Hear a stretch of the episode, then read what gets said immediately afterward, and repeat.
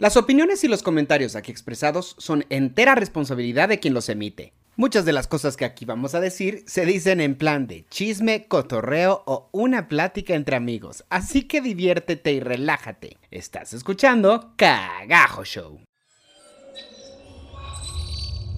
Estamos entrando en una nueva dimensión. Es el inicio de una nueva era. ¡Ah, no manches! No me están cotorreando, si solo son los de cagajo. ¡Cállese, carajo! Ya, no te lo tomes tan en serio. Mejor ve por un cafecito. O sea, mejor que sea una chela, ¿no? Lo que quieras. Yo me quedo en causa. En casa, cagajo. Solo relájate y disfruta porque ya llegó. Cagajo Show. Reloaded.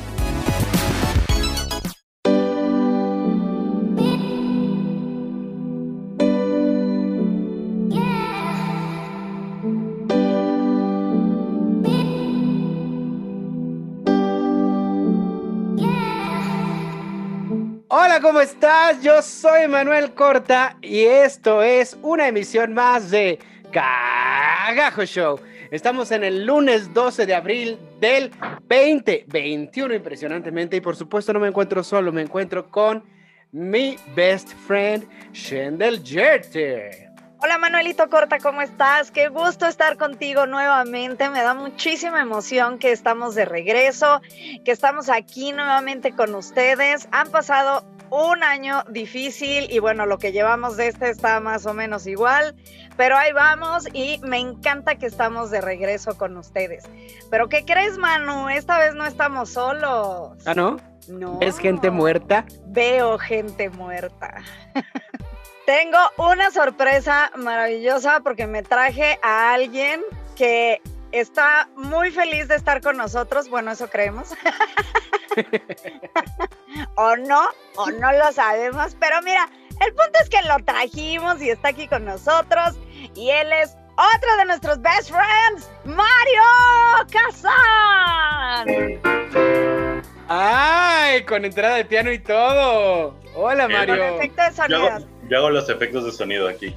Exacto, lo estamos casteando a ver si lo podemos sacar al aire. Y por eso nunca me ven, porque yo nada más hago los efectos. Mario, cuéntanos tantito de ti para que los que no te han escuchado nunca te conozcan. ¿Qué les gustaría saber de mí? Tengo 31 años, soy Leo. O sea, no, no, era, no era tu perfil de Tinder, ¿eh? Busco una mujer apostólica, católica y romana que se quede en casa a cuidar a los niños y cositas. ¿A qué te dedicas, Mario? Yo me dedico. ya iba a decir una tontería, pero no, no, no. Hacer perfiles en Tinder, por lo visto. Cobro 500 pesos la creación de perfil. Si hay que atenderlo, pues ya es un costo extra. Oye, pues el management de redes sociales también ahí aplica. Pues, Exacto, nunca se me había exacto. ocurrido que podrías hacer negocio con Tinder y en efecto podrías hacer un negociazo consiguiéndole citas a la gente. Ándale, sí, ya me. Eso, eso de la creación de perfiles no es tan fácil. No, y además contestar y mantener el interés en la conversación. Exacto. Va a ser las nuevas catapenteras. Sí. Luego apaga uno el teléfono y ni te enteras que te escribieron, entonces así no se puede. Yo que sí tengo Tinder, o sea, nunca paso de una conversación de hola, ¿cómo estás? Tres días y bye. Entonces igual y sí me conviene contratar a alguien para que ya lleve al siguiente paso, que nunca sucede conmigo. Y luego, por ejemplo, si te gusta buscar como internacionalmente, pues ya te contratas a alguien que te traduzca y ya, ¿no? Ya le hiciste. no, Ya, Mario, es el negocio, pues Sí. puedes implementarlo. Y el día de la boda con el sueco, él no va a entenderte ni nada, tú no vas a entenderle El nada. manejo de pero- idioma también es perfecto. No importa. Pero para eso va a estar Mario. Bueno, pues para los ya. que nos escuchan, les quiero contar que Mario en efecto es uno de nuestros mejores amigos. Y esto, así como están escuchando ustedes ahorita, es lo que pasa generalmente en nuestros cafés de amigos. Nos juntamos en el Zoom y nos ponemos a platicar así, aunque hace mucho no lo hacemos, pero es una buena oportunidad para juntarnos y vernos las caras. Vernos las caras, porque aunque ustedes nos estén escuchando, nosotros nos estamos viendo las caras. Es como estar juntos, esto de la tecnología me encanta.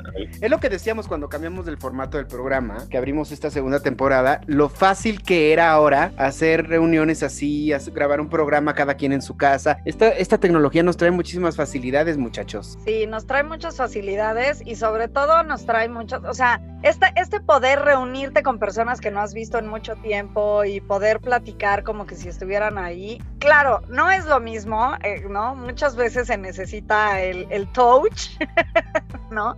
Y aunque puedo touchear mi pantalla, no es lo mismo. ズの。Pero, pero es maravilloso poder estar aquí y sobre todo es maravilloso que Mario pueda acompañarnos el día de hoy en este programita y que pueda estar con nosotros. Sí, y bueno, ya saben, al rato les damos sus redes sociales para que lo busquen y si necesitan que les haga un perfil de Tinder, pues ahí está. Que también se dedica a hacer montajes musicales para teatro. Habría Sí, que pero eso decirlo. lo hace como hobby. Da clases de canto también. Digo, ya si no por sabes qué ejemplo. hacer usted con tu pareja, pues doy clases de canto y piano. Exacto. Sí, si no te funciona lo del Tinder, pues puedes. Y ahora sí, como estabas diciendo, Shendel, este año justamente acabamos de cumplir el mes pasado un año de que estamos encerrados. Un año encerrados en esta cuarentena, pandemia mundial, evento, suceso histórico. Me sentía de la micha. Este Ajá. evento, suceso histórico, acontecimiento, acontecido, acontecer. ¿Qué aconteció? ¿Y cómo ha sido para ustedes este año? Mario, cuéntanos, cuéntanos. Yo quiero que Mario nos cuente que lo tenemos aquí, hay que aprovecharlo, caray. Pues yo creo que igual que para todos, ¿no? Pues creo que ha sido como muy difícil detener tus actividades. Sobre todo los primeros dos meses, la verdad creo que en lo personal ya fue como la locura. No, no soy alguien que, que le gusta precisamente estar encerrado. La verdad a mí me encanta ir, venir, salir, de ver gente y eso. Entonces sí, los primeros dos meses sí fueron bien difíciles, pero no tardé mucho en adaptarme hasta eso, a pesar de que, pues sí, la falta de contacto es, es gacha. Como decía Manu, ¿no? La bendita tecnología que nos permite de alguna forma, pues sentirnos un poquito más cerca, ¿no? Que no, no vivimos en una era cavernícola, pues donde pues, no hubiera habido de otra, ¿no? Más que estar encerrados y pues ni modo. ¿No? O sea que sí podemos tener este contacto. Y pues igual, ¿no? Como todos ahora sí que persiguiendo la chuleta, tratando de cazar lo que se pueda, lo que caiga, ¿no? Porque pues hay que comer, manitos. Tengo la mala costumbre de comer tres veces al día. Es que ya deberías de haberte quitado esa costumbre, te lo he dicho muchas veces. Deberías de hacer como yo. Ya. Duermes la mayor parte del día y ya nada más te paras, comes, alcanzas a comer dos veces y ya te ahorras un montón de... Nada sano tu consejo.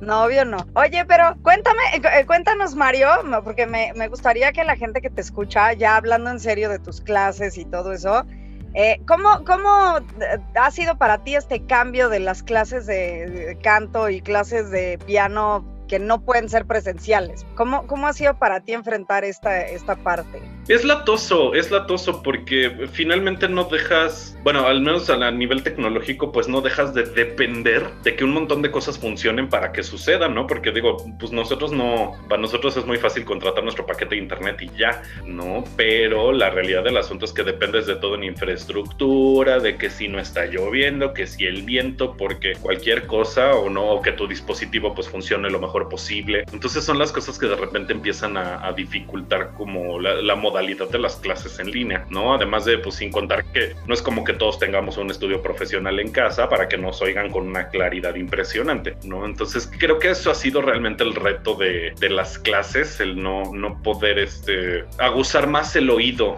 ¿no? Porque además, por ejemplo, las clases de canto, pues finalmente te enfrentas a la distorsión también del audio, ¿no? Lo que va a pasar, lo que realmente me llega a mí como, como producto final de la voz. Yo creo que es imposible determinar en ciertos momentos si algo está bien o no, porque no sabes si es cuestión de- del que está cantando o es cuestión del audio.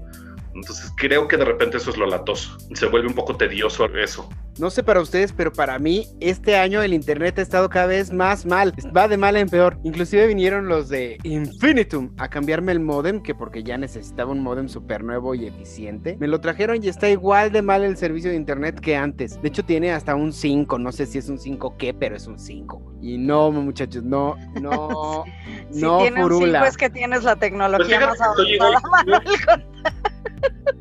Fíjate que estoy igual que tú porque hace dos días, literal, también vinieron a, a cambiar el modem aquí este, y hasta aumentaron la- los megas de velocidad y no sé qué tanto.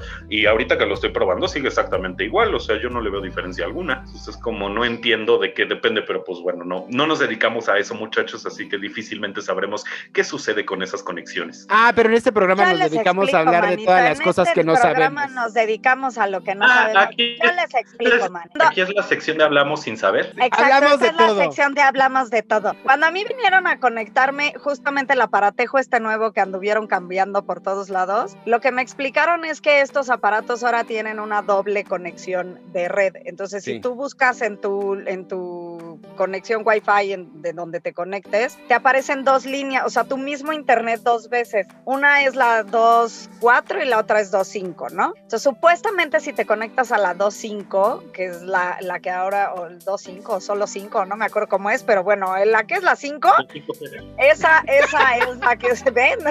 O sea, el punto es que la que es la 5, esa es la más rápida, se supone, y la más efectiva para todo este tipo de conexiones. Entonces, es una cosa muy extraña porque sí, a mí me pasa lo mismo. Cuando voy, cuando me alejo, pierdo la señal de, de esa, pero sí es en la que más rápido se conectan. O sea, si están mis aparatos conectados en la 4, tardan en cargar las cosas o no llega bien la señal o algo. Pero si están conectados en la 5, rapidito y sin problema.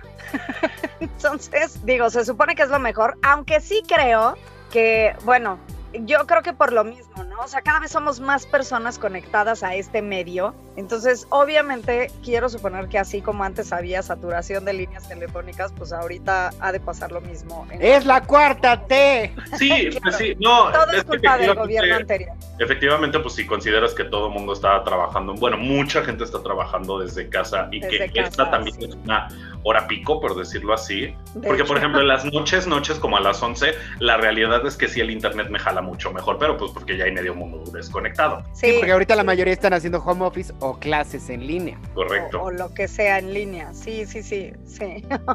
o lo que sea, o lo que puedan hacer. Lo que ustedes gusten hacer en línea lo pueden hacer. Entonces, así, así se va a llamar este programa. Conectándonos al 5 y no funciona. Mientras hablamos sin saber.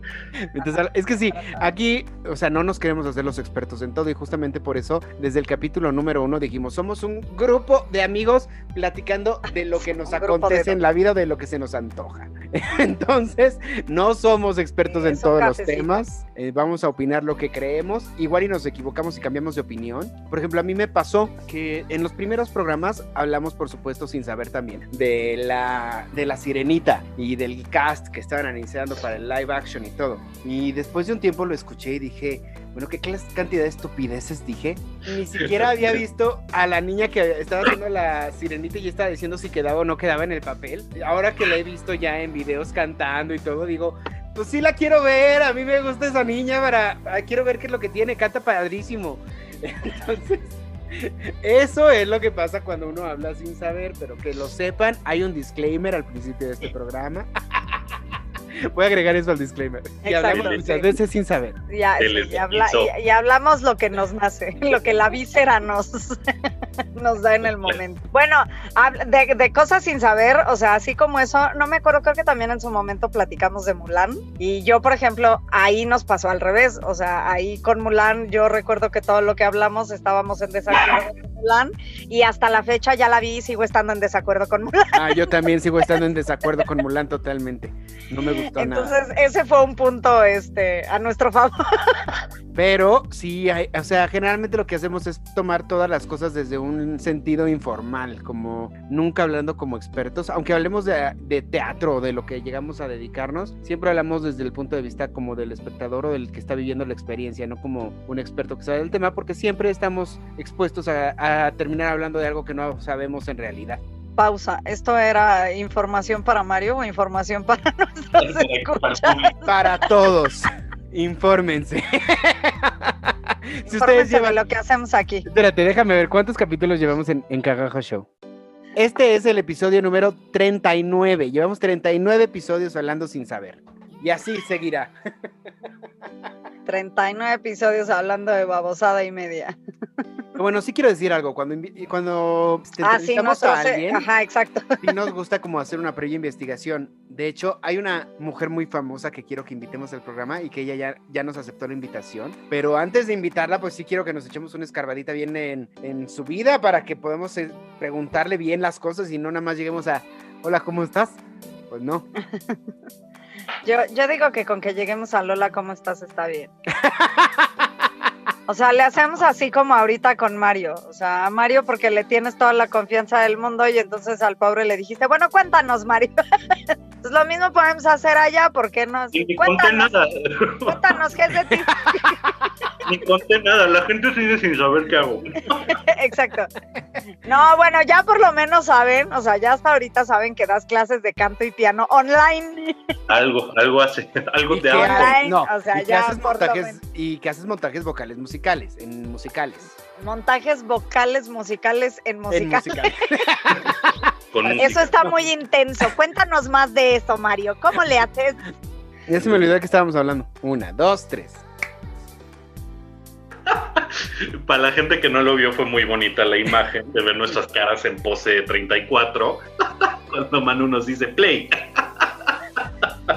Es que por si no lo saben, eh, tenemos de las sesiones de Zoom que caducan. Entonces nada más nos salimos, nos volvemos a conectar, pero ya no nos acordamos exactamente de qué estábamos platicando cuando terminamos la sesión anterior.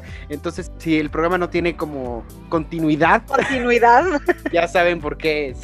Mira, miren, la verdad es que hemos estado hablando desde el inicio del programa de chile de mole y de manteca, ahora sí, porque eso es lo que pasa cuando estás con amigos, eso es lo que pasa cuando estás en una reunión de hace mucho tiempo, no sucede y entonces salen mil temas y a la vez y no abarca uno ninguno específicamente. Entonces, De hecho, quería decirles algo. Si ustedes han escuchado los 38 episodios de Cagajo Show anteriores, eh, eh, han visto que ya en los últimos he metido música y canciones y todo eso. Ahora no sé qué tanto se puede hacer porque ahora Spotify se está poniendo medio perris con eso y entonces está bajando todos los podcasts que tienen música de copyright. música de copyright. Entonces, en una de esas hasta terminan escuchándonos sin fondo musical. Sí, en una de esas igual, Mario, ponte a tocar para que haya música de fondo. Pero nada que tenga que nada que tenga Pero nada con copyright. algo, que algo este que sea de tu creación. Porque han de saber que, ven cómo les estamos contando de Mario así de, de a poquito. Es para que se emocionen y lo conozcan así de, de a poquito. Es como relación.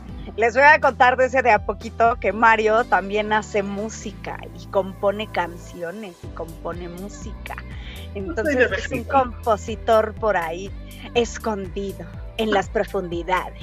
Ya me acordé que quería que contáramos, quería que contáramos cómo nos conocimos. De hecho, nos conocimos hace muchos, muchos años en una producción de La Salle del Pedregal que estábamos haciendo Tarzán. Y me acuerdo que llegué al salón de ensayos y vi a Mario muy sentadito ahí con su libreto estudiando su música. Y me dijeron, él es Mario Kazán, él va a alternar contigo al profesor Porter. Y yo, órale, qué padre. Y la verdad es que nos llevamos muy bien desde el principio. Déjenme Sí, decirles que sí. cuando conocimos a Mario, Mario era un niño bueno y bien portado. Hemos sido una mala influencia para Mario en este transcurso de los años. Nosotros y mucha gente más. No, bueno, es que Mario era un chamaco. O sea, nosotros ya... Ay, bueno, digo, tampoco estábamos así que digas tan antiguos, pero sí, Mario era un chamo. No, sí, cómo no. Sí, estábamos un poco antiguos. Porque él acababa de salir de la prepa, ubica eso. Él acababa de salir de la prepa. no. No, yo ya había acabado la universidad. Sí, de hecho, ya, ya habíamos acabado. No, no había acabado la universidad porque la universidad la estudié después. Sí, pe- pero es más o menos el tiempo. O sea, era más o menos el tiempo en el que ya estás a finales de universidad o acabando la universidad, porque Lo que, lo que no me acuerdo es que estaban ustedes todavía en el SECAP o ya no. ya no. Según yo, ya no. Tal vez sí. No, porque íbamos a clases en el SECAP en las tardes. Ya no. O sea, y a la, a la Salle también íbamos en las tardes. Debe ser 2006 Seguramente porque en el acabábamos de 2006, en el 2006 acabamos, o sea, en el 2006 acabamos en el CECAP y Sí. yo entré a la carrera de actuación. Entonces, en ese Ajá, tramito debe haber sido. Exacto. Sí, Ajá. o sea, nosotros salimos en 2006. Justamente fue en el 2006 cuando me presentaste a Ricardo, que él es quien nos llevó o nos introdujo a la Salle del Pedregal. Sí, porque Y nosotros no este- estudiamos ahí. Ajá, nosotros no estábamos ahí, más bien estos proyectos, pues éramos invitados en estos proyectos. Mario sí estaba ahí, eh, cabe mencionar que por eso él era un chamaco, porque él sí estaba ahí todavía. Y cuando, según yo, fue el proyecto de 2007, como dice Mario, en efecto, el proyecto de Tarzán, que era la nueva producción que, estaba, eh, que estaban haciendo ese año escolar en la Salle del Pedregal. Exactamente. sí, debe de haber sido, como dice Mario, en efecto, 2007. Sí, sí porque Muy yo correcto. mi generación de la prepa es 2004-2007, entonces sí, yo ya... Sí, sí, sí, porque Mario ya estaba en el último año, eso sí me acuerdo, ya estaba por salir. Y yo entré a estudiar la carrera de actuación 2006 y me gradué 2010. Entonces, Ah. en esos en esos albores de nuestras carreras artísticas, nos conocimos. albores. Todavía yo hacía actuación. Ahí fue donde me perdieron, chavo. Sí, sí, fue? sí, o sea, ese, ese fue un año de cambios para todos, porque también ahí fue donde yo empecé, justamente por Tarzán fue donde yo empecé a hacer cosas de producción Mi cuerpo y pues cambió. dejé la carrera de, dejé la actuación por estar metida más en la producción. Ya después los años nos llevaron a producir un show de Navidad, los tres juntos justamente, que terminó siendo un caos en cuanto a la producción se, se refiere. Pero a mí el resultado sí me gustó mucho. O sea, la verdad es que yo el resultado me quedé bastante contento. Pero no fue, no fue un gran negocio. No fue, no fue ni un gran negocio y además una de las cosas que yo creo que atesoro más de ese proyecto que hicimos juntos es que creo que todas las relaciones deben de pasar por muchos procesos y por muchas... eh, por muchas cosas para que de verdad la relación fue- sea fuerte y sea inquebrantable. Y definitivamente creo que este proyecto fue una de nuestras pruebas de fuego para en cuanto a amistad. O sea, imagínense hacer un proyecto con tus mejores amigos, un proyecto que por algo no sale,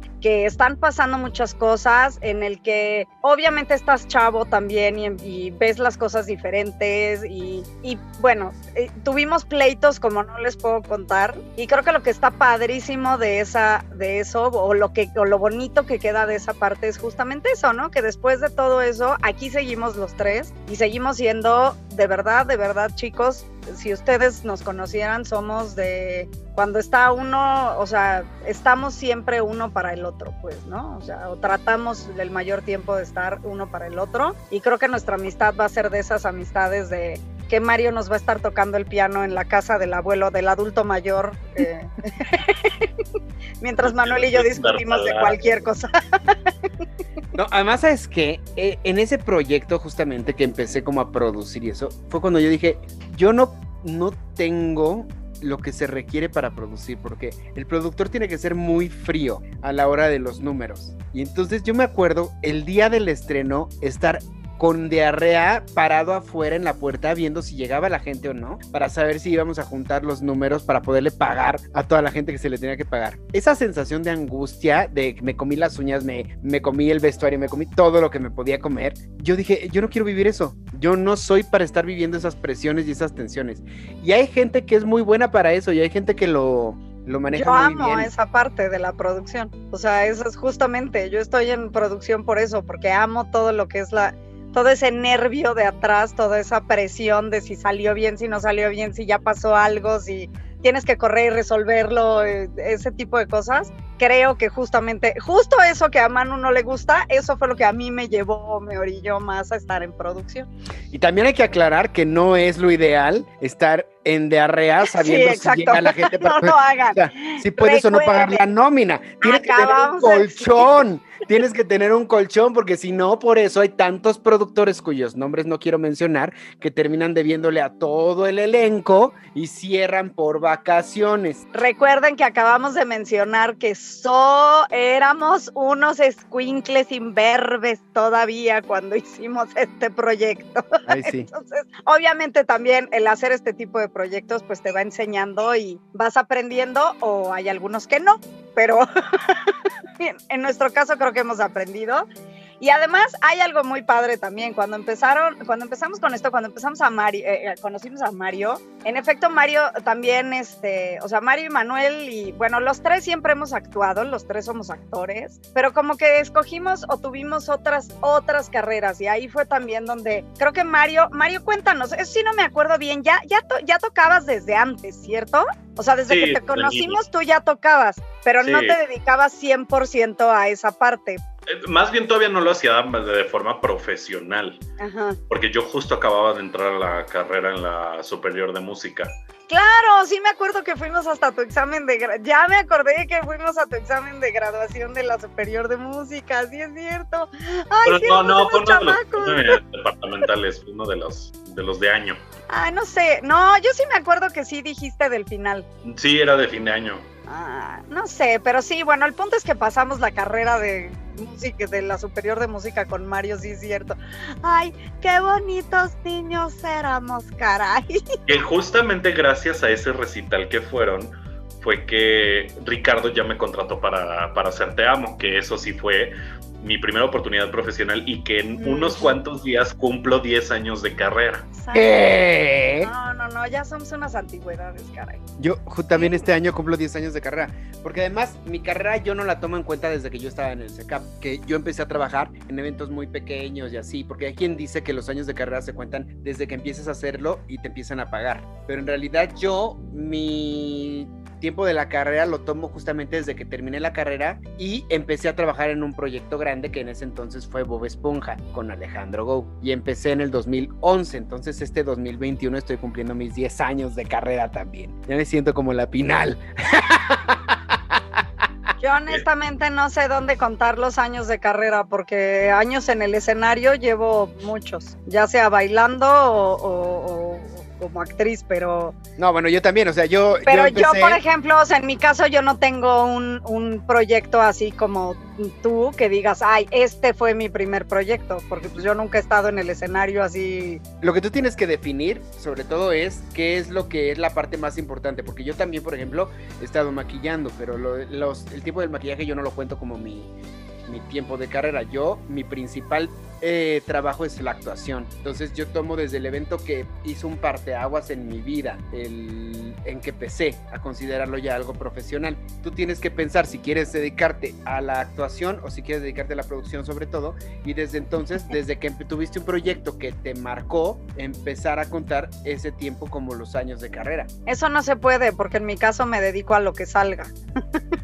No, claro que se puede, porque yo te podría decir, yo estuve en las pastorelas del Instituto México en la primaria y tengo de hecho los videos y si algún día me agarran muy de buenas subiré a YouTube un pedazo para que vean lo malo, pésimo que era. No me podía mantener en pie, me movía como campana y todos mis textos los decía sí. O sea, ay, no, no, era una cosa horrorosa. no, no, no, espérate, pero pues eso sí, o sea, ahí sí ya estamos hablando de otra cosa, ahí sí ya no cuenta, porque pues esas sí son las cosas que haces en la escuelita, ¿no? o sea. Que yo conozco quien toma sus años de carrera.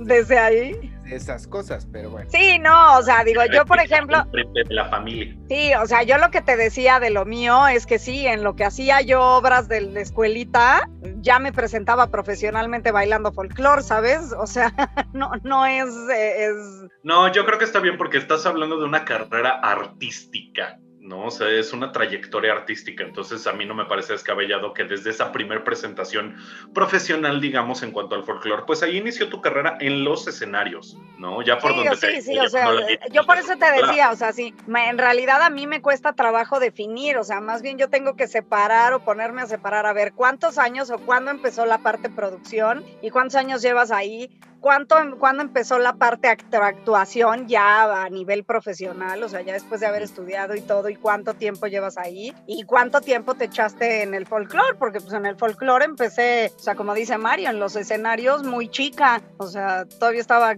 creo que en la primaria y yo ya bailaba en escenarios profesionales.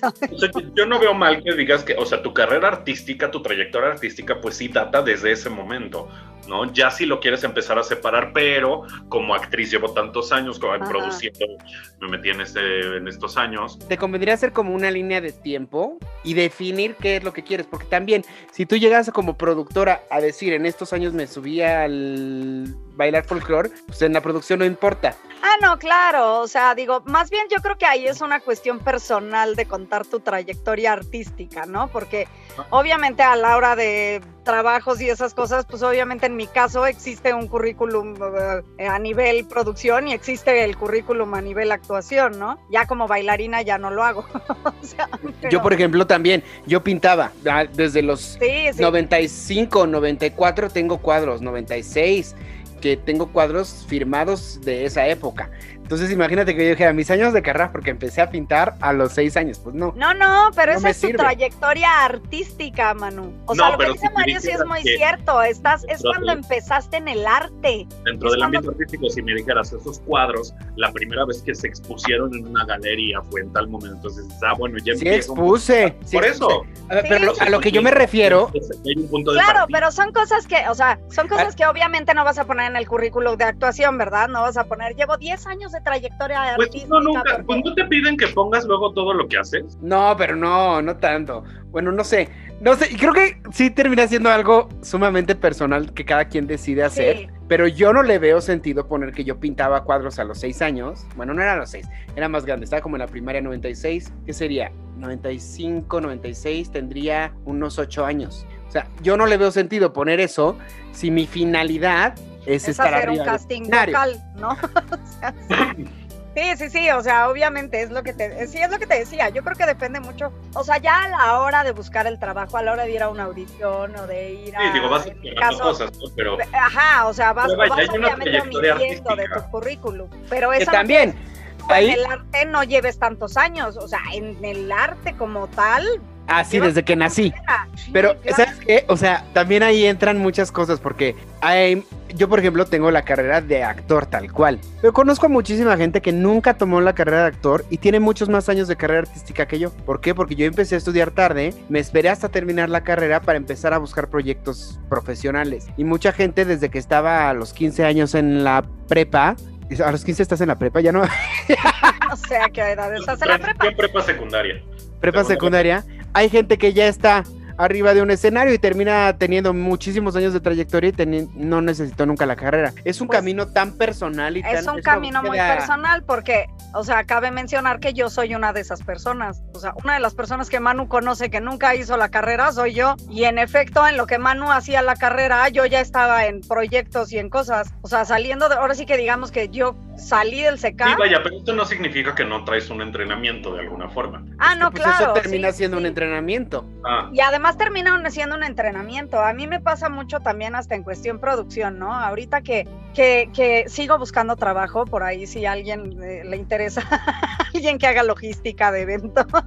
Pero a mí me está pasando eso también ya ahorita. O sea, a mí lo que me ha pasado en la vida es eso. O sea, mi experiencia es, es profesional. O sea, mi experiencia es de trabajo. Mi, mi currículum es, llevo tantos años haciéndolo, ¿no?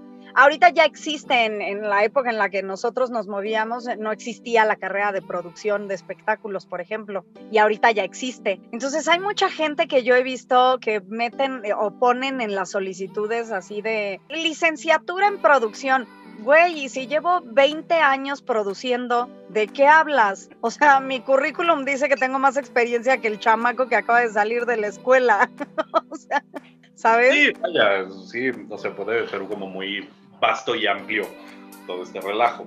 Claro, claro, ¿no? claro. Y, y vaya, no significa que uno tenga menos validez que el otro. Exacto, exacto, exacto. O sea, todo es simplemente ir. eh, Ahora sí que vas en esta, en esta carrera artística, porque en realidad es una cosa del arte, no es lo mismo que ser doctor, que ahí sí no puedes ejercer si no tienes como el, el papel, ¿no? Pero en este caso de la carrera artística, yo creo que cada quien va teniendo su camino y eso es, pues es muy válido en todos los, los aspectos. Pero Manu, Manu quiere ir a un corte. Así es de que, ¿qué les parece? que ya cortemos. Que ya, que ya nos callemos, que hablamos mucho, dice. Pero vámonos a un corte y regresamos. Estás en Cagajo, Show.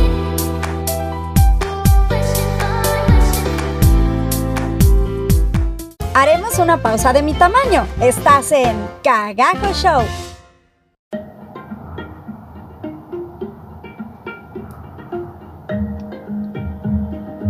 ¿Sabías que, aunque muchas religiones desvían sus creencias, hay algunas que coinciden en tener una celebración similar a la Semana Santa? Para los católicos y cristianos, la Semana Santa o Semana Mayor es la conmemoración de la pasión, muerte y resurrección de Jesús de Nazaret. Da inicio el Domingo de Ramos y finaliza con la celebración del Domingo de Resurrección. En el judaísmo se celebra el Pesach, la liberación del pueblo de Israel de la esclavitud a manos de los egipcios. Por su parte, los musulmanes chiitas, durante la Shura, conmemoran el martirio de Husayn ibn Ali, tercer imán del chiismo, nieto de Mahoma e hijo de Ali y Fátima. En el budismo se celebra el Besak, que conmemora la ocasión en que Buda nació con la sabiduría para otorgar al mundo, llegó a la iluminación y finalmente murió. Si quieres saber de esto y muchas otras cosas más, búscanos en nuestras redes sociales y ahora también en tu plataforma de podcast favorita. Recuerda, yo solo soy un Padawan y esto es Padawan Espiritual.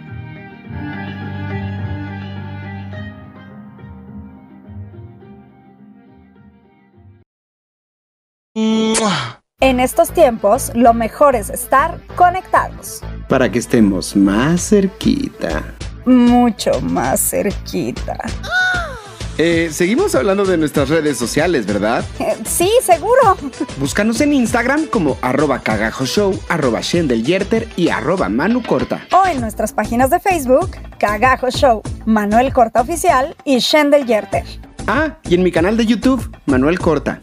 No olvides escribirnos para que estemos en contacto y sigamos dándonos mucho amor. Te dije que era una pausa pequeñita. Ya estás de regreso en Cagajo Show.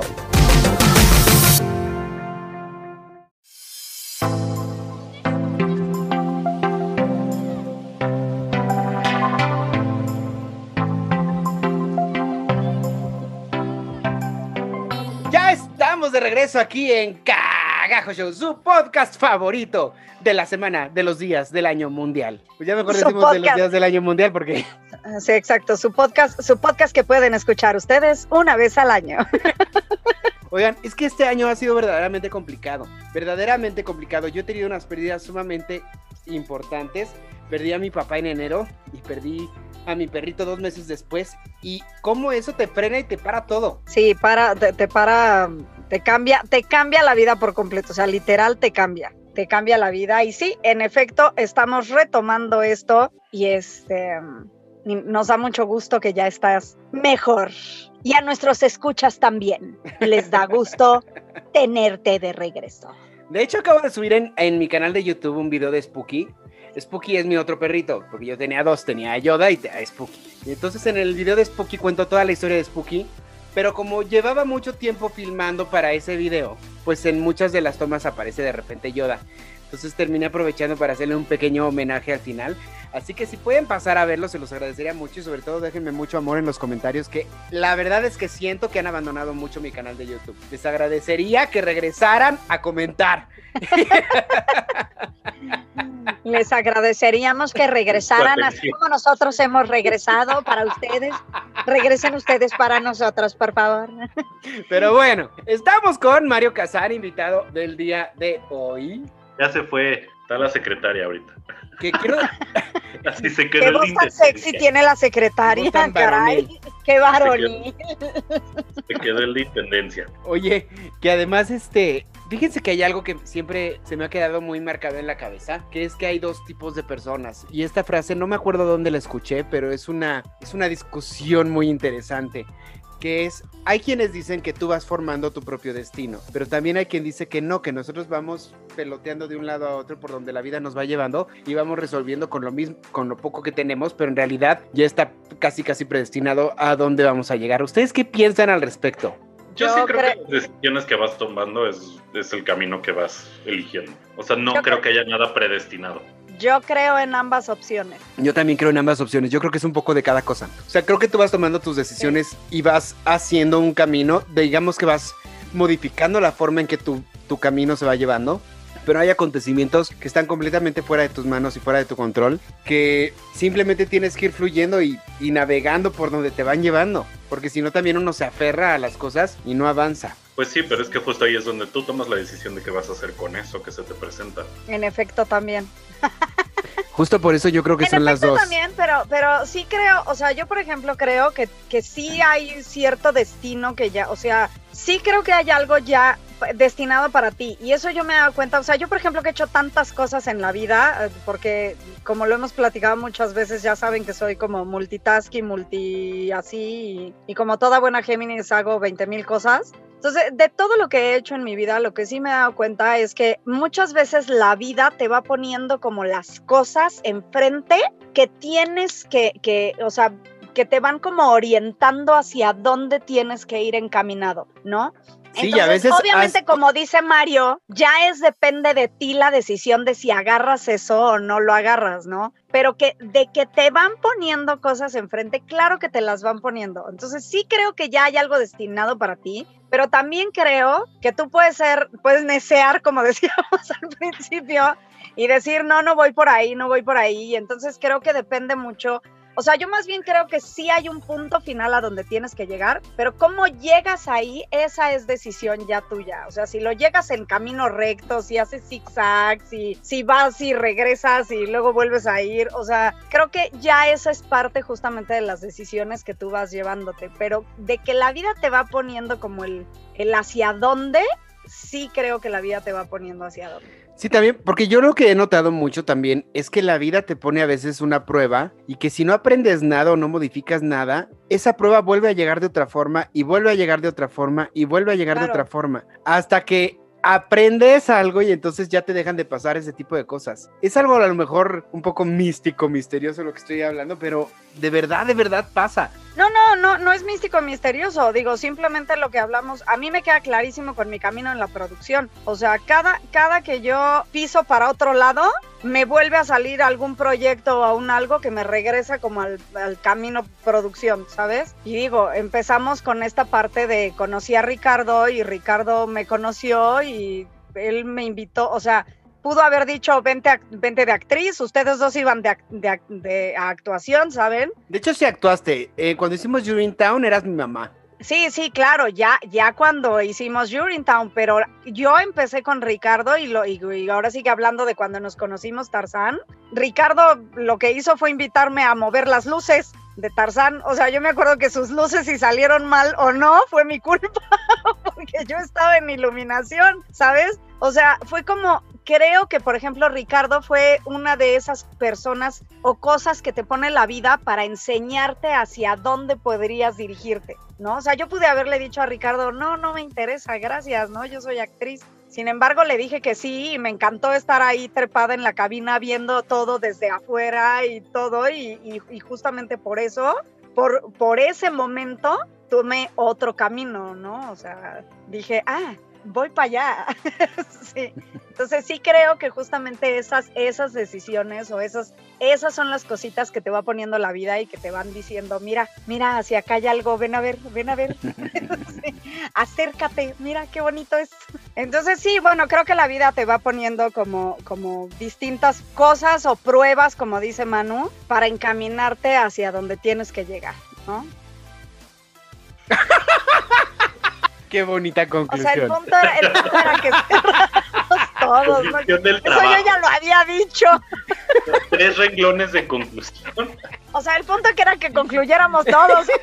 no más yo. Ya nada más pon tu bibliografía abajo.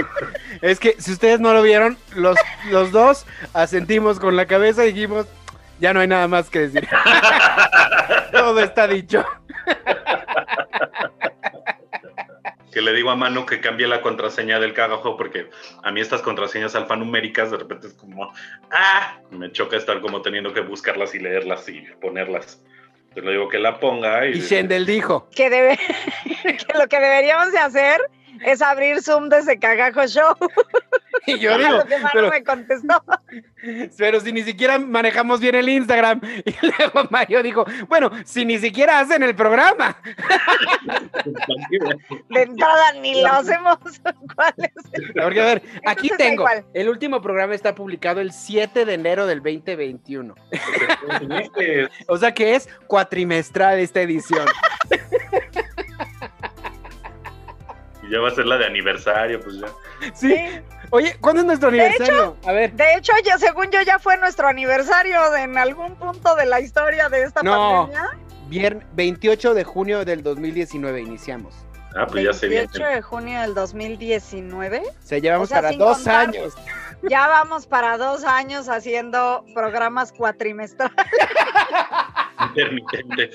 Haciendo intermitentes, este, como dice Mario, episodios intermitentes. De repente nos ven, de repente no nos ven. No, bueno, es que yo sí te quiero contar que de repente me pasa, Mario, que no sé de qué. O sea, de- decimos, Shendel, y yo vamos a hacer un programa así, pero ¿de qué vamos a hablar? Ay, no sé. Bueno, yo tampoco. Bueno, y entonces ya dejamos ahí, porque como que no se nos ocurre qué podamos decir y pues también así prenderle el micrófono para no decir nada. Pues no. O para que nos escuchen platicar así a lo menso, ¿no? De cualquier cosa que de, de- de- si me dio cólico o no esta semana, pues no que tampoco. generalmente sí es lo que pasa. Generalmente terminan sabiendo si me dio cólico o no, o si platiqué con alguien en Tinder o no. Bueno, prometemos Pero- tratar de ser más. Más. Creativos. Creativo, sí. Más constantes. Tenemos, tenemos cosas más interesantes que platicar. Mira, la realidad es que llevamos ya un, más de una hora, o no sé cuánto tiempo llevamos ya aquí. Apenas una hora. Eh, eh, pero no hemos, o sea, sí tenemos un montón de cosas interesantes que platicar. Entonces, pero Solo no lo hacemos. solo lo, lo hacemos porque no nos habíamos visto así los tres juntos hace mucho y entonces estamos dándole vueltas al- a, a 20 mil temas, ¿no? Pero yo sé que Mario nos quería contar de algo. A ver, di- o, o- o no sé, algo dijo Mario, ya sé.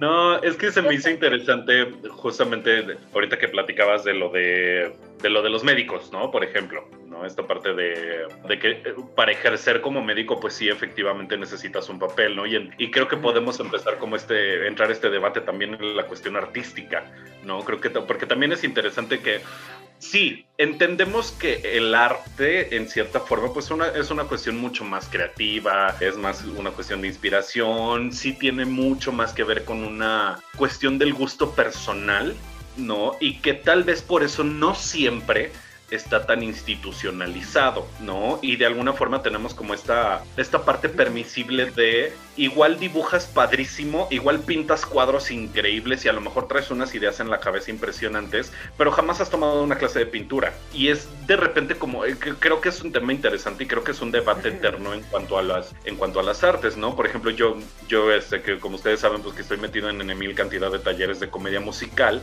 yo sí, justo pongo ese ejemplo con mis alumnos, ¿no? Que de repente dicen, pues sí, quiero, quiero aprender, este, quiero dedicarme al teatro musical, quiero treparme al escenario a cantar a actuar y bailar, pero solamente quiero tomar un taller de seis meses y ya irme a audicionar profesionalmente, ¿no? Y es justo lo que les decía, a- luego les digo a mis alumnos, es que imagínense de repente el suicidio que empieza a aparecer. Les digo, imagínense que aquí enfrente ven un local con una manta gigantesca, desea médico cirujano en tres meses. ¿Cómo? ¿Sabes? O sea, es, a ver, o sea, con toda proporción guardada, por supuesto, entre las carreras, porque me queda claro que en el arte no estás jugando con vidas, ¿no? Pero, ¿dónde, dónde se va a encontrar verdaderamente un equilibrio al respecto? ¿No? Por eso se me Yo- hizo como muy interesante eso que habías planteado. Además, además es algo que no sucede, o sea, que sucede aquí en México. O sea, creo que, creo que aquí en México es donde todavía no llegamos a ese punto de institucionalizar, eso lo dije bien, espero, Sí. eh, de, de- eh, las carreras, las carreras eh, o el arte, pues, ¿no?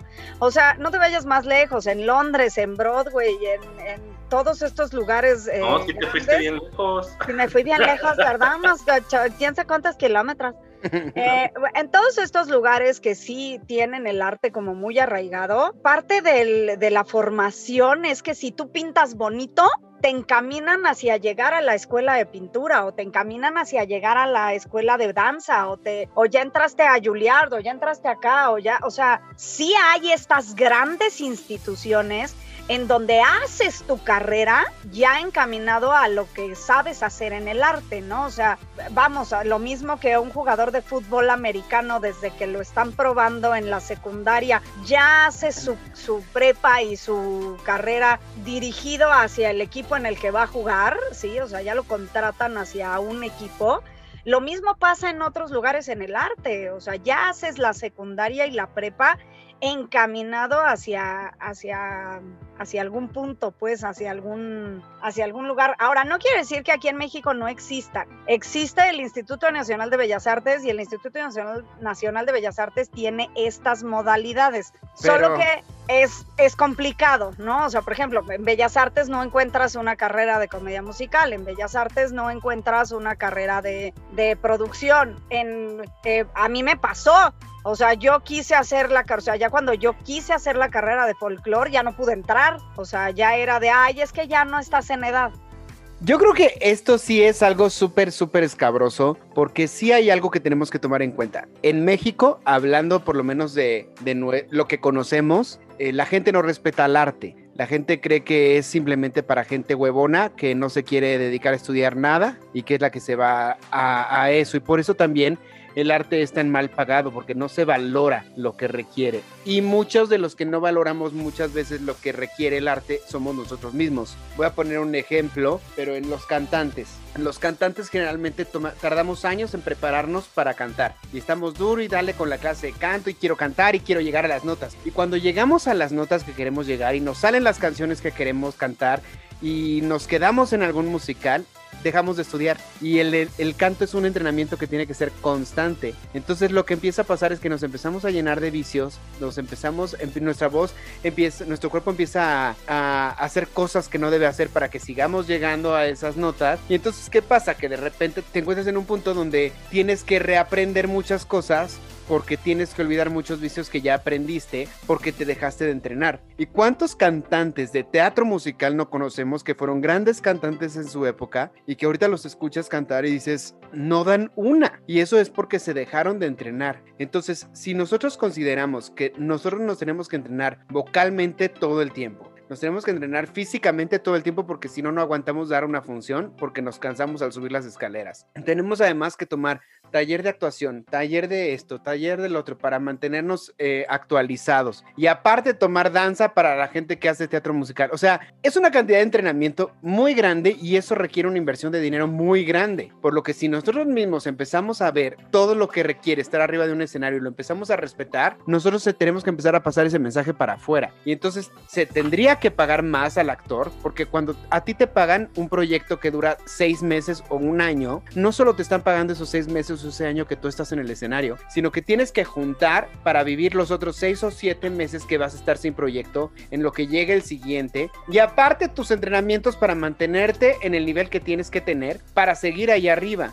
Y entonces es cierto que no está nuestra vida, o sea, la vida de otra persona en nuestras manos, aparentemente, pero la realidad es que sí, porque el arte transforma vidas y si tú no estás preparado, no vas a lograr el objetivo del teatro que es llegar a tocar almas y llegar a tocar a la gente. Si tú estás preocupado porque no das la nota en vez de, de preocuparte en transmitir tus emociones, no va a pasar lo que tiene que pasar en el escenario. Sí, claro, lo... solo nota el calce, eso no exime la técnica nada más para que no vayamos a, no se vaya. No, no, no, es que creo que creo que tiene que, ver lo que dijo. Ajá, o sea, creo que tiene que ver un poco más bien lo que eh, eh, un, un, su combinado de lo que Mario decía también, ¿no? O sea, es es el hecho de que no so, de que en el arte en México, porque acabe aclarar, repito, es en México donde pasa eso. A lo mejor pasa en otras partes del mundo, pero hablamos de nosotros. El hecho de que aquí en México no exista tal cual una carrera o, una escuela eh, especializada en X cosa de arte que quieres estudiar, ¿no?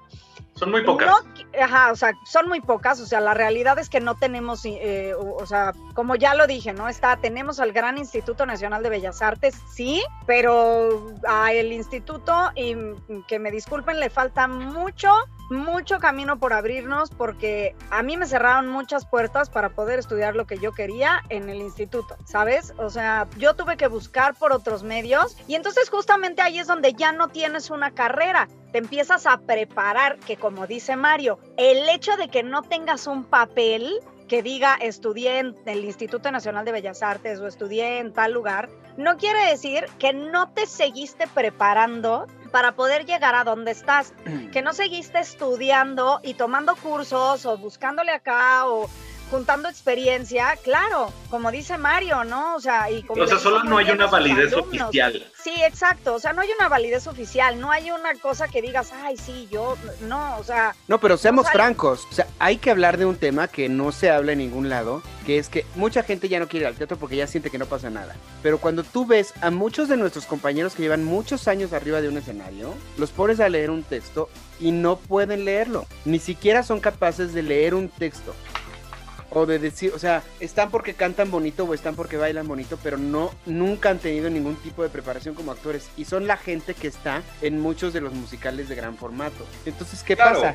Que mucha gente va al teatro y dice, ah, sí, qué bonito, pero no pasa nada y entonces no vuelven. Y la verdad es que por eso está peleado, bueno, yo siento que por eso está peleado el teatro musical con el teatro clásico en México, ¿sí? Porque la realidad es que en otras partes del mundo te formas y te formas completo. O sea, si tú eres un actor, tú como actor sabes actuar, sabes bailar, sabes cantar, ¿sí? A lo mejor no lo haces al 100, o sea, te especializas más en una cosa que en la otra, pero una formación como actor tiene las tres cosas. Y a mí me van a disculpar, pero aquí en México, hasta donde yo sé, o te formas como actor de comedia musical o te formas como actor de teatro clásico. Es que el punto es ese, el punto es que ahí está ahí está el problema. El problema es que te tienes que formar como actor y la gente de teatro musical no se forma como actor. La gente de teatro musical se forma como, como cantante, como bailarín. El actor debe poder hacer tanto una obra de texto como una obra musical. Y entonces el problema que tenemos y por lo que hay estas separaciones por eso. Y ahora te voy a decir el otro lado.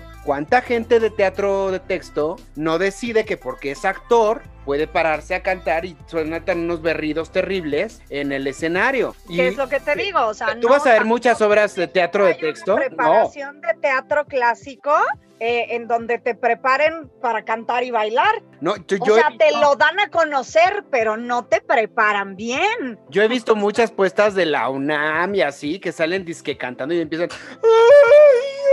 Unas cosas horrorosas ahí que parece que están afinando instrumentos y dices, ah, eso sí te da derecho entonces a pararte en un escenario y berrear porque tú decidiste que como eres actor puedes hacerlo porque tú te la crees, ¿no? Que tenemos, por ejemplo, el caso de Gael, Gael cuando cantó en los Oscars, recuérdame, que es de, Dios mío, o sea, sí actúas muy bien, pero no cantas nada. Entonces, ¿por qué estás cantando y más en un evento internacional así? Que es Porque es Gael, caray. y es lo mismo que pasa en el doblaje. La gente que se dedica al doblaje está súper en, Iba a decir una mala palabra. Está súper enojada porque... Emperrada, podemos Emperrada. Emperrada está súper enojada porque hay muchos estrellas que no han tomado una sola clase de actuación que los ponen a doblar películas y se llama Star Talent. Y entonces mucha gente del doblaje dije, es muy injusto que si tú no tienes ninguna preparación, vengas y te pongas frente a un micrófono y estés haciendo un personaje cuando en realidad se nota a leguas que no actúas nada, como muchos casos de muchos youtubers que han puesto a hacer eh, doblajes, que las escuchan los doblajes y sí están para llorar. Pero los actores de doblaje no tienen ningún empacho en ponerse a cantar a la hora de estar doblando cuando no han tomado una sola clase de canto y empieza, ¿cuántos doblajes no has escuchado que cantan horrible? Que no hay presupuesto es una cuestión de empezar a respetar todos y empezar a tomar en serio nuestro arte. Y entonces sobre también... Todo, sobre todo empezar a... Eh, sobre todo como dice Mario, aquí depende mucho de ti, ¿no? O sea, no hay una institución que te diga para ser actor o como como decimos, ¿no? O sea, para ser médico necesitas tener una carrera, ¿sí? Para ser médico cirujano necesitas haberte preparado. Bueno, para ser actor, ya sea de comedia musical o de teatro clásico, o, es más, o sea, hasta para actuar en, en tu cámara en y hacer un video, hasta para eso tienes que prepararte. O sea, tiene que haber una preparación. O sea, creo que aquí la conclusión es que si tienes papelito o no, eso no importa, lo que importa es prepárate. ¿Sí? O sea, si no tienes un papelito de una licenciatura, seguramente debes de tener varios cursos y seguramente te metiste a varios talleres y seguramente estás tomando clases de canto por un lado y clases de baile por otro y clases, y eso no quiere decir que a lo mejor vas a terminar siendo un excelente bailarín, porque obviamente en un actor también hay el que baila mejor y el que canta mejor y el que solo tiene el su, su mayor fuerte es en la actuación, claro que existe, ¿sí? Pero prepárate para que cuando te toque hacer de lo otro, lo puedas hacer y lo puedas hacer bien. Y lo hagas decorosamente. y sobre lo hagas con la calidad necesaria para que la gente de verdad vaya y aprecie. O sea, es impresionante que la gente va al teatro en otros lugares y salen diciendo, wow, qué padre y todo, ¿y por qué aquí no? Sí pasa, también traen cosas también muy espectaculares aquí. O sea, no podemos dejar de verlo. Lo que creo que nos pasa mucho es que nos confiamos. Entonces, perdemos de vista que tenemos que estar listos para el momento en el que puedan llegar las oportunidades. Ahorita llevamos un año encerrados y la mayoría de los actores no se han dedicado ni a hacer ningún tipo de trabajo físico, ni a hacer ningún tipo de entrenamiento vocal o auditivo o de algún tipo. Entonces, ¿cómo esperan que mágicamente cuando se acabe la cuarentena nos digan, ya, se abren las grandes producciones, abrimos castings, vengan a vernos, se queden? Si nadie se está tomando el tiempo, no, no digo nadie, nadie está mal. Si casi nadie se está tomando el tiempo de, de, entrenarse ahora que hay inactividad para que cuando haya actividad las oportunidades de verdad puedan surtir algún efecto. Sí, digo, y seguramente, como dice Manu, yo no digo que casi nadie, a lo mejor sí lo están haciendo, eh, digo, y si lo estás haciendo, bien por ti, porque sí eres un actor que se está preparando, sí, y si no lo estás haciendo, hazlo. y si apenas estás empezando la carrera, recuerda esa frase que Mario le dijo, que le dice a sus alumnos porque es muy cierta, ¿no? O sea, no puedes solo tomar un taller de seis meses o, o sea, ir a inscribirte en un taller y ya querer estar en OCESA. O sea, no, no, no funciona así. Sí, sí es un mega problemón. La verdad es que y, sobre todo esta cuestión generacional también de, pues lo que les platicaba en algún momento, ¿no? De, de, la inmediatez, ¿no? Que finalmente esta parte tecnológica que ha influido, que ha tenido un impacto muy severo en la forma en que, en que vivimos, ¿no? Esta, esta simple idea de que al alcance de un toque de tu dedo tienes una cantidad de información que antes pues necesitabas irte a meter una biblioteca y abrir un libro y leer y seccionar la información, ¿no? Ahora tienes todo como con unas con unos, el, al mínimo criterio de búsqueda en, en, internet y tú le das, le picas y te aparece todo, ¿no? O el simple hecho de pedir el súper con un clic, ¿no? O, cosas, todo ese tipo de cosas que nos han ahorrado sí, por supuesto, una inversión de tiempo y todo lo que tú quieras, pero pienso que ha sido muy contraproducente justamente en, en otras áreas, ¿no? Que vuelven hay muchos chicos ahora que, que de verdad quieren tomar una, una, una clase de canto y ser cantantes profesionales, ¿no? Y que si no va a suceder, pues mejor no la toman. O sea, y, es como muy impactante esta parte donde ya nadie quiere prepararse, pero sí quieren hacerlo, ¿no? Y con todo el perdón de los youtubers, pero me parece un caso similar, o sea, tengo la facilidad de hacer X cosa, ¿no? Donde simplemente doy un clic, subo un video y puedo tener 80 mil likes pero la realidad del asunto de repente, en, en, algunos casos me pregunto, bueno, pero realmente cuál es el contenido? O sea, ¿qué, ¿tú qué haces? ¿Qué? ¿Qué me vas a aportar? ¿No? O sea, ¿por qué realmente debo darte un like? Entonces toda esta... Uh, esta parte del dinero fácil incluso, porque también hasta nos podemos derivar a estas cuestiones del OnlyFans, ¿no? Es, es una cuestión como muy impresionante. Es que sí, claro, porque al final es dinero fácil y perdónenme, mucha gente de las que tienen OnlyFans me queda claro que no lo hacen porque les gusta precisamente, sino porque es dinero fácil. Y la realidad es que muchos, o sea, yo he visto los casos, no tengo ningún OnlyFans que yo pague y así, pero he visto casos de conocidos o de gente que yo sigo en redes que empieza teniendo el OnlyFans y empieza mostrando que una foto sin camisa, que una foto sexy en la mañana y terminan haciendo pornografía porque la gente está pagando por eso y entonces lo que quiere ver a la larga es eso. Entonces terminan se termina siendo demasiado fácil todo. No no critico a la gente que hace pornografía, no digo que esté bien o que esté mal, pero es, es, una cuestión de que ya hay tanto. Sí, digo, me queda claro que todo eso es una decisión y está bien, ¿no? Es respetado. ¿Quieres abrir tu OnlyFans? Pues está bien, o sea, no pasa nada, ¿no? Si tu decisión de alguna forma es convertirte en un producto de esa forma, pues 100% válido. Pero regresando un poquito como a la parte de artística, ¿no? Justamente, ¿dónde está esta parte donde ya nadie quiere prepararse para hacer nada, ¿no? Todo, tenemos que buscar la forma más rápida y sencilla de hacerlo sin que me cueste ningún esfuerzo, porque a nivel social vivimos en esta vorágine de la tecnología donde la vida así sucede al toque de un dedo. Pero justamente, y además justamente creo que todo, o sea, todo lo estamos englobando en esta parte de la preparación. Y yo te voy a decir una cosa, o sea, yo creo que hasta para hacer pornografía te tienes que preparar. Pues por lo menos tienes que tener un cuerpo espectacular. Ajá, o sea, es un proceso de entrenamiento. Pues, o sea, no, tal vez no, porque eso es algo muy subjetivo y pues al final le gusta género. Pero sí, o sea, sí, sí y no, Mario, porque a fin de cuentas yo te apuesto que si tú ves un video porno con una persona que no tiene condición física, te vas, o sea, te vas a hartar de ver el video, de estar viendo a una pues persona hacer y no de placer, sino de, me estoy muriendo.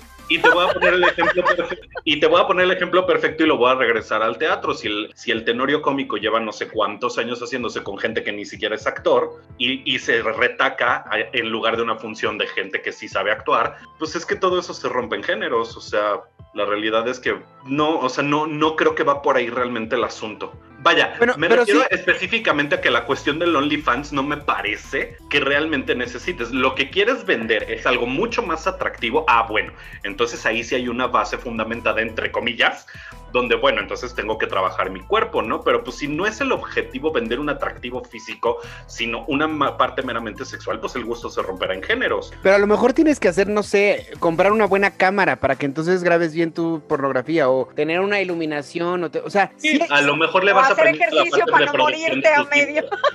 A la parte de producción visual le vas aprendiendo. no debe ser. algo tan barato tampoco. O sea, no sé. Debe, cada cosa necesita su tiempo y necesita su dedicación. Y, también, o sea, si tú estás pidiéndole a la gente que te pague 5 dólares mensuales por el contenido que le vas a hacer, tienes que estarle subiendo contenido constantemente. Sí, claro, porque pues si al final va a ser una, pues se vuelve también esclavizante, ¿no? Pues si de ahí vas a sacar, si se va a volver tu negocio, pues hay que atenderlo. Claro, claro. O sea, yo creo que, yo creo que es una cuestión de la atención y el cuidado que le pones a las cosas. Y vamos, como dices Mario, o sea, regresando a todo lo que estábamos hablando, es lo Shendel va a abrir su OnlyFans. no, porque no porque hago tanto ejercicio últimamente que seguramente a mí sí me oirían así de y me da algo ahí, un paro respiratorio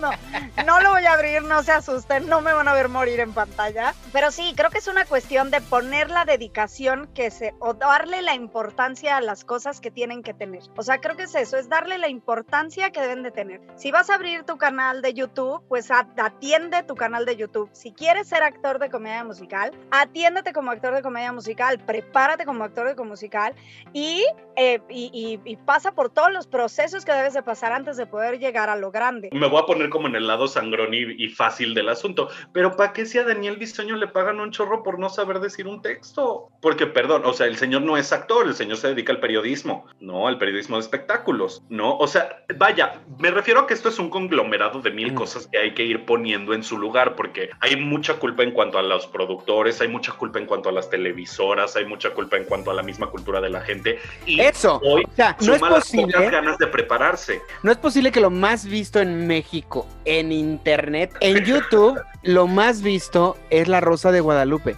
En YouTube, no es que la gente es lo que te ponen en la tele y por eso lo veo. La gente va y busca La Rosa de Guadalupe en YouTube. Entonces, teniendo pues, la oportunidad de buscar contenido de cualquier parte del mundo en internet, deciden gastar la mayor parte del tiempo en La Rosa de Guadalupe. Entonces, también la gente tiene un poco lo que quiere. O sea, si el Tenorio es lo más pagado, entonces se va a seguir haciendo ese tipo de teatro porque es lo que la gente por supuesto. Por supuesto porque no deja de convertirse y ser netamente un negocio donde la calidad es lo primero que va por, por fuera. No es, no importa, me voy a hacer, voy a ganar un chorro de dinero con esto porque así la gente lo está pagando y lo está consumiendo. Vaya, vuelvo al punto. O sea, son muchos estereotipos y cositas que también creo que gran parte de la culpa ha sido parte de la televisión, ¿no? Porque pues creo que hay que remontarlo desde allá. ¿no? Donde pues se, establecen estereotipos y N cantidad de cosas, ¿no? Digo, no me van a decir que La Rosa de Guadalupe tenemos actuaciones excepcionales. O sea, pues no, la verdad es que yo con toda la tranquilidad del mundo puedo ir a, formarme en la fila, dejar mi currículum y pues igual mañana me llaman porque pues les doy el tipo físico. Voy a pues hacer sí, eso. claro. Pues sí, es que es la realidad, o sea, vas, te formas, dejas tus fotos y en una de esas, pues mañana te hablan. ¿A dónde porque- te formas? Avísenme, quiero- ir a formarme. Sí, es que al- algo así sucedía, porque alguna vez me, me- me habían dicho también que fuera uno, en un- algún momento que no tenía como casi nada de trabajo, así tal cual, me dijeron, vete a formar para dejar tus fotos en la Rosa de Guadalupe. Entonces es eso, y, por supuesto esto empieza a ser un círculo vicioso donde no hay una exigencia del público, porque el público tampoco conoce, porque pues lo único que hay en la tele, que en realidad es la mayor cantidad de la población del país, este poco acceso a otro tipo de cosas, ¿no? Entonces empieza a ser una vorágine que puta, para desmembrarla está muy cañón, ¿no?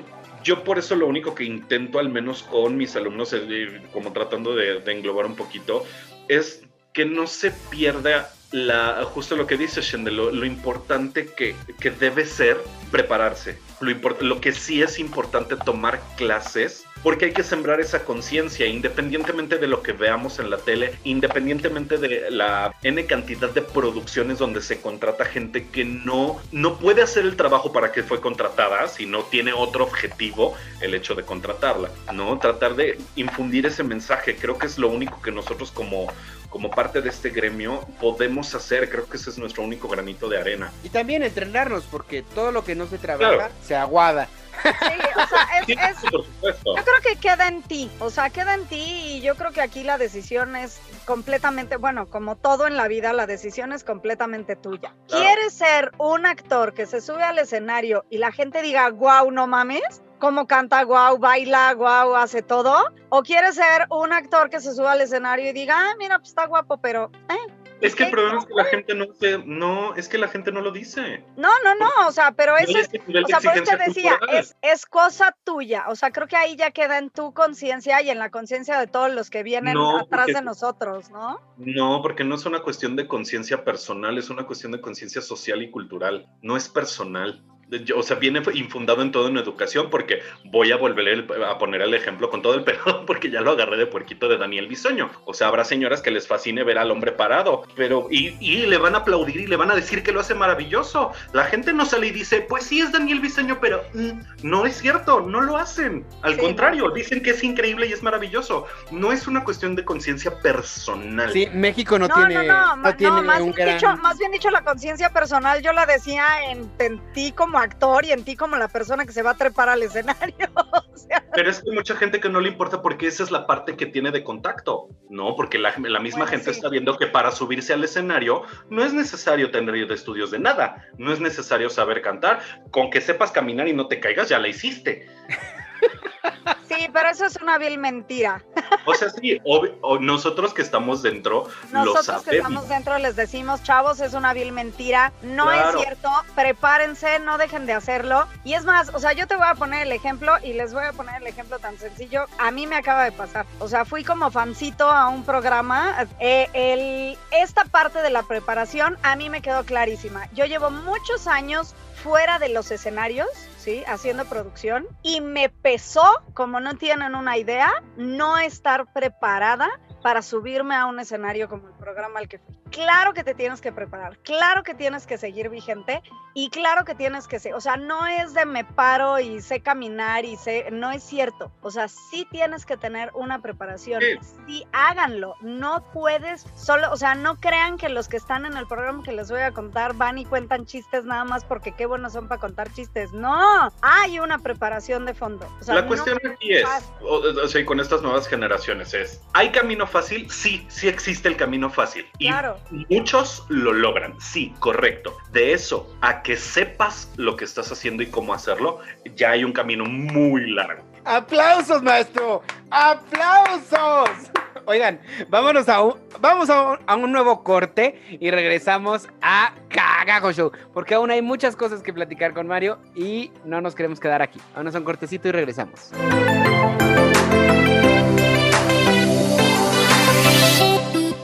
Haremos una pausa de mi tamaño. Estás en Cagajo Show. En estos tiempos, lo mejor es estar conectados. Para que estemos más cerquita. Mucho más cerquita. Eh, seguimos hablando de nuestras redes sociales, ¿verdad? Eh, sí, seguro. Búscanos en Instagram como arroba cagajoshow, arroba shendeljерter y arroba manucorta. O en nuestras páginas de Facebook, Cagajo Show, Manuel Corta Oficial y Shendel Yerter. Ah, y en mi canal de YouTube, Manuel Corta. No olvides escribirnos para que estemos en contacto y sigamos dándonos mucho amor. Te dije que era una pausa pequeñita. Ya estás de regreso en Cagajo Show.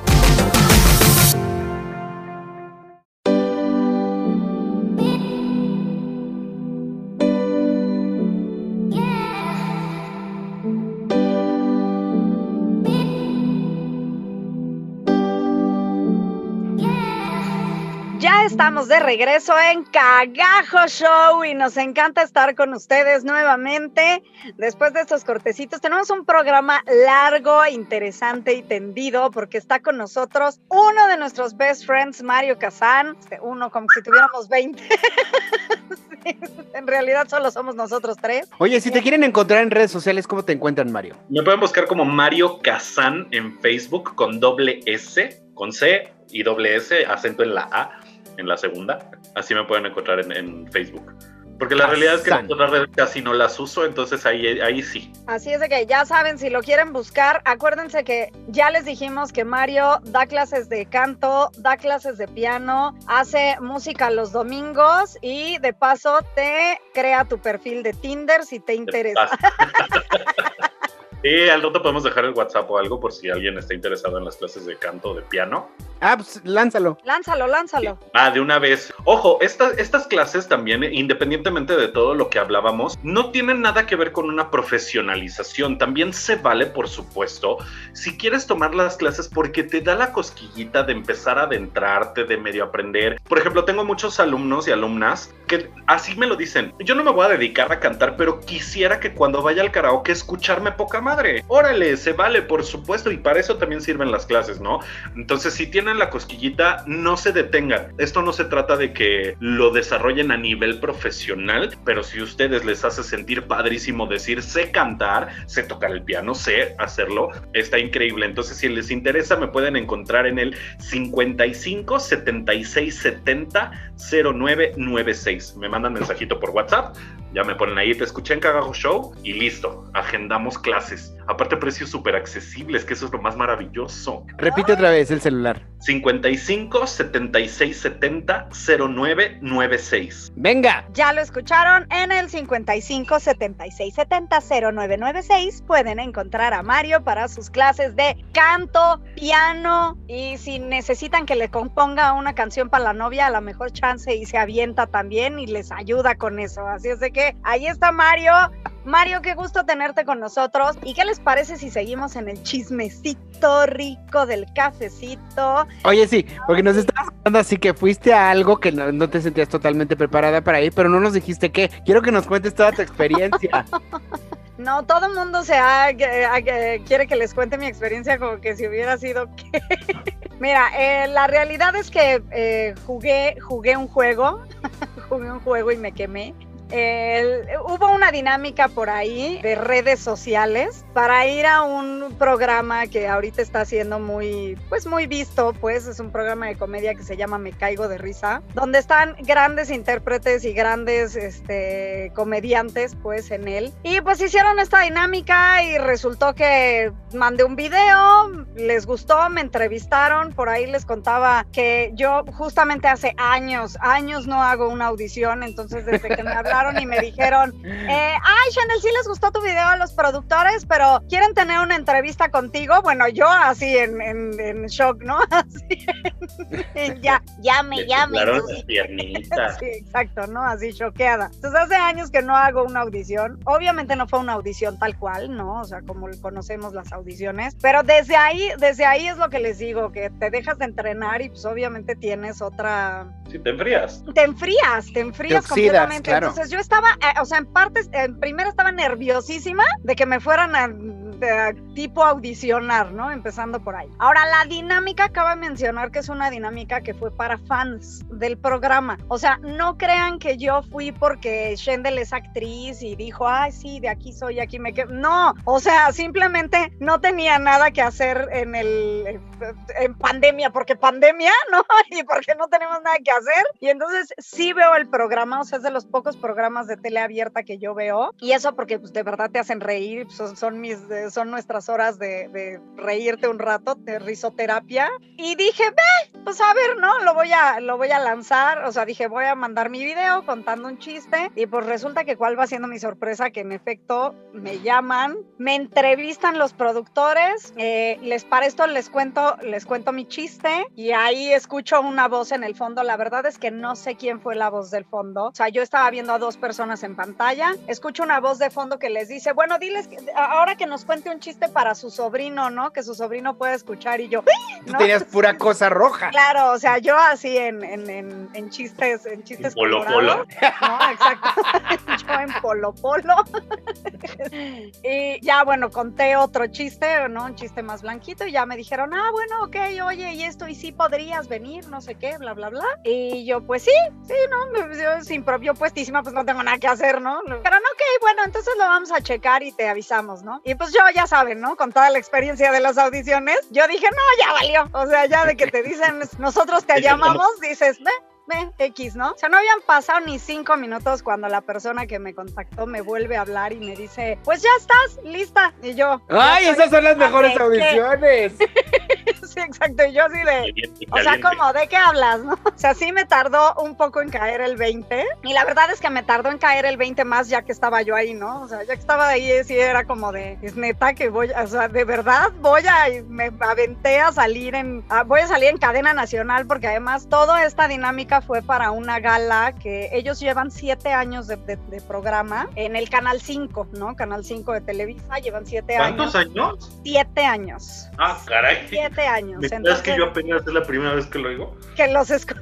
O sea, sí, o sea, cabe mencionar que nosotros tampoco los habíamos descubierto. O sea, yo llevo el otro, justamente por esta situación que nos pasó, resulta, eh, hicimos cuentas de hace cuánto tiempo los descubrió mi mamá y creo que los descubrió hace como tres años también. O sea, tampoco es que llevemos mi papá, lo, mi papá sí era muy fan. Los veía y soltaba unas carcajadas. Sí, sí, sí. Es que son muy buenos. O sea, es un poco, es un poco lo que iba yo y les decía del estar preparado, ¿no? La realidad es que sí terminé yendo como un fan público cualquiera. O sea, lo mismo pude haber sido yo dentista porque no tenía la preparación para estar al nivel de ellos. Bueno, que de cualquier forma ese era el chiste, ¿no? O sea, no estaba. Sí, claro, claro. O sea, vamos, a, hago la aclaración porque mucha gente eh, eh, ha comentado, bueno, por ahí ya, este, ya sabes, ¿no? Que en los videos que suben, sí vi por ahí comentarios de gente que decía, ay, no, es que esos no son público, esos sí son profesionales y esos sí saben. O sea, no llevaron a gente cualquiera. O sea, o que, ay, o sea que te fue muy bien. Sí, o sea, cabe mencionar que sí llevaron a gente cualquiera, porque yo no soy actriz, o sea, ahorita, a la fecha, no soy actriz, o sea, no estoy haciendo nada de eso, soy un público cualquiera. Entonces, eh, y entré, además, así llegué como público cualquiera. No, y aparte la rama de contar chistes tampoco es como que sea cualquier cosa. No es cualquier no, cosa. Es lo más no. complicado del mundo. A mí, o la sea, comedia. Yo cuento un chiste y lo mato. Soy el típico de las reuniones que dice, ay, ¿qué creen? Pepito no sé qué, jajaja. Ja, ja. Y todos me voltean a ver así con cara de... Como de ya acabó, nos reímos por lástima. Sí, así soy yo. es lo más incómodo del mundo que yo cuente un chiste. Sí, y yo, y yo curiosamente, o sea, cuando, cuando pasó todo esto me aventé porque en alguna parte de la historia de mi vida en los escenarios, cuando todavía no era yo la que bailaba folclore, eh, les contaba esta anécdota en un programa en donde me entrevistaron. Ah, porque además hasta eso me ha pasado. Ahora resulta que tengo seguido, después de presentarme en el programa, bueno, fui, me presenté en el programa, eh, fui solo a una sección que fue la sección de Hazme Reír, que es la de contar chistes, y este, y ya, o sea, salimos en la sección y todo. Una cosa padrísima que me sucedió fue que nos consintieron como creo nunca me van a volver a consentir en Televisa, o por lo menos no en un muy buen rato, ¿no? O sea, tuve camerino sola, eh, me maquillaron, me peinaron, me, o sea, a cada rato. Eh, sí. No, no llegaron a jamón serrano, pero sí tuve unos sopecitos de desayuno y el cafecito, y, o sea, era, sí, era una cosa muy consentida, o sea, sí realmente nos trataron como invitados especiales, ¿no? Yo les voy a decir que eh, estaba yo, o sea, según yo estaba en mi zen, ¿no? Ya saben, atrás de tras bambalinas, esperando a que nos tocara pasar. Eh, fuimos la última sección de ese programa, o sea, bueno, de las últimas secciones, en el último bloque, entonces me chuté todo el programa viéndolo, eh, esperando pasar. Y la realidad es que ya que estás ahí, ya que nos presentaron, o sea, en primera creo que jalé a la pobre chava, o sea, del nervio que tenía, me dio tanta emoción entrar, que entré toda emocionada y brincando y creo que a, a Caitlin, que se llama la chica que es como la edecán, que les ayuda a todas las cosas. Eh, bueno, creo que hasta la jalé, o sea, la traía yo como, entré como con ella, como con papalote a la pobre. no, o sea, porque yo entré, pero lo que me pasó fue eso. O sea, entré en, en, fue ahí donde dije, no, creo que hace años que no hago esto, ¿qué hago aquí?